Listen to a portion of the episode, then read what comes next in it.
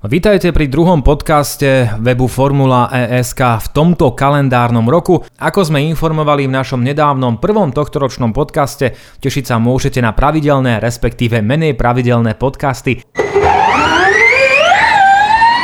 Mercedes a Porsche sú nováčikmi aktuálnej sezóny, ktorá sa rozbehla dvojitými otváracími pretekmi v Riade ešte v novembri. Dlhú prestávku medzi podujatiami ukončí 18. januára Santiago E-Prix v Chile. Zakladateľ a predseda formuly je Alejandro Agag povedal, že na ňo nováčikovia v Riade zapôsobili a že bol ohromený tým, ako si Porsche a Mercedes počínali v prvých dvoch pretekoch sezóny. Podľa neho však dominovať nebudú. Agag očakáva, že budú veľmi silní, možno aj zvíťazia, ale nie dominantným spôsobom. Španiel opätovne zdôraznil, že vo Formule E nehrajú peniaze až taký príjm ako napríklad ve jednotke. Podľa neho to nie je rozhodujúci faktor a takto chce zakladateľ a predseda série aj udržať. Čo sa týka nákladového stropu, tak v tomto smere je formula veľmi jasná a stručná. Továrenské týmy môžu svojim zákazníkom predávať celé monoposty, respektíve diely, len v rámci istej ohraničenej sumy. Zaujímavo teda vyznieva poznámka zakladateľa šampionátu, že ak človek minie 30 miliónov eur a prehrá s niekým, kto minie len polovicu, tak vyzerá ako idiot. Túto vetu je ale potrebné brať s rezervou, pretože Agag veľmi rád vtipkuje. Poďme ďalej. Športový riaditeľ BMW Jens Marquardt tvrdí, že továrenský tým bavorskej značky zvládol úvod tejto sezóny lepšie ako v Lani Alexander Sim sa v Riade dočkal premiérového víťazstva vo Formule E a je lídrom priebežného poradia jazdcov. BMW patrí v poradí tímov tretia pozícia s len trojbodovým mankom na prvý Mercedes. Úplne iná situácia vládne u obhajcov oboch titulov z DST čítach, ktorým patrí momentálne až 9. miesto v priebežnom poradí. No a aby toho nebolo málo, tak rok 2020 nezačali najlepšie. Len včera pozastavili činnosť jednému zo svojich zamestnancov, ktorý na sociálne médiá nahral vydal príspevok s rasistickým podtextom. V oficiálnom vyhlásení tým potvrdil potrestanie spomínanej osoby a pravdepodobne aj jeho prepustenie. Detaily celého incidentu nie sú známe, ako však informovalo viacero zdrojov, už bývalý člen stajne mal včera na svoj súkromný účet nahrať príbehy, ktoré podľa mnohých užívateľov prekročili únosnú hranicu a boli považované za prejav rasizmu.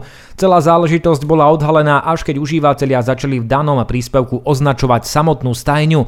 To následne následne viedlo k prešetreniu celej veci a následnému pozastaveniu činnosti zamestnanca, ktorého totožnosť zostala v anonymite.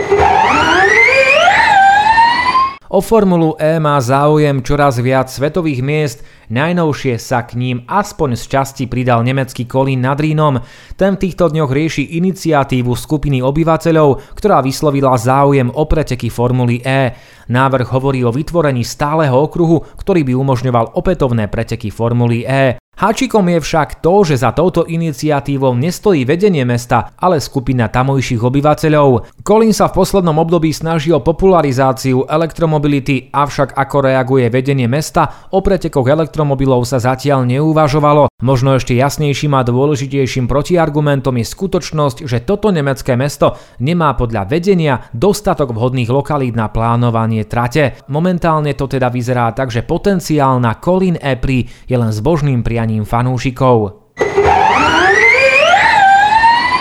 Fanúšikov v posledných dňoch zásobujú vyjadrenia či už Žána Tota, prezidenta Medzinárodnej automobilovej federácie, alebo Tota Wolfa, šéfa týmu Mercedes V1. Najnovšie sa k ním pridal aj Helmut Marko z Red Bullu. No a o čo vlastne ide? Všetci traja svorne tvrdia, že Formula E nebude nikdy konkurencieschopnou v porovnaní s Formulou 1. Zásadným argumentom Helmuta Marka je nesprávny fakt, že za pohonom elektromobilov stoja niekdajšie naftové generátory. Na nabíjanie monopostov sa totiž používa glycerín, ktorý sa získava z morských rias a jeho použitie zďaleka neprodukuje takú mieru emisí ako naftové generátory, ale len malé množstvo oxidov dusíka a jemných prachových častíc.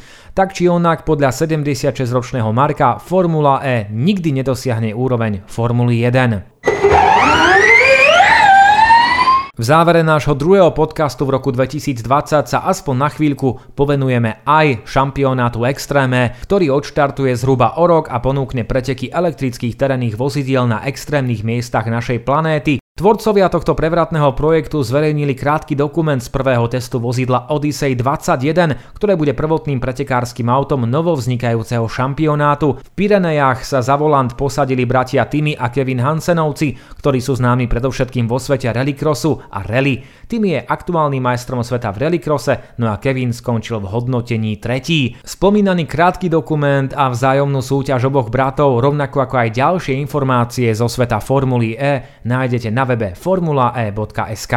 Ďakujeme za priazeň a čoskoro sa vám prihlásime s novinkami zo sveta elektrického šampionátu.